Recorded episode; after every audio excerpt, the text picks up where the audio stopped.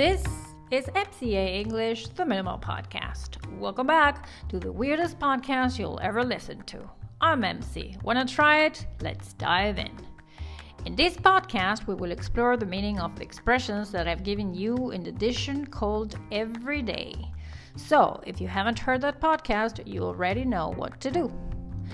There are about 11 expressions or vocabulary items in this text that I consider interesting to have a look at. I will deal with them in order of appearance. To declutter. This is the most important verb of your life. Learn it. It means to simplify or get rid of mess, disorder, complications, etc. from your life. The opposite of this verb is clutter, which is also a noun. Example I try to declutter a bit every day, but it's a never ending task. Mind you, used in speech to give a stress to a statement that one is making so that a preceding or following statement will not be misunderstood. For instance, his advice wasn't very helpful. I'm not criticizing him, mind you.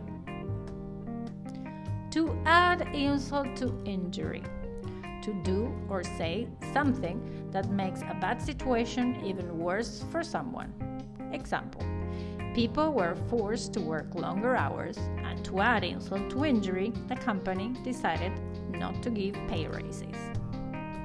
To get rid of to relieve or free oneself of something or someone unpleasant or undesirable. Example Are you gonna get rid of all your clutter and become a minimalist? Once and for all. If something happens once and for all, it happens completely or finally. Plain sailing, very easy. For example, Painting the room was plain sailing. I think I'm ready to paint the rest of the house. Trinket, a small ornament. To dust off. If someone dusts dirt off something, they remove dirt or dust from it. Swipe. To hit or try to hit something, especially with a sideways movement of the arm. For example, she made a swipe at the mosquito but didn't get it. Adrenaline rush, a feeling of excitement, stimulation, and enhanced physical ability.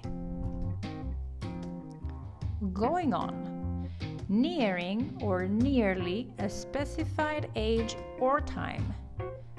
For example, how long has this been going on?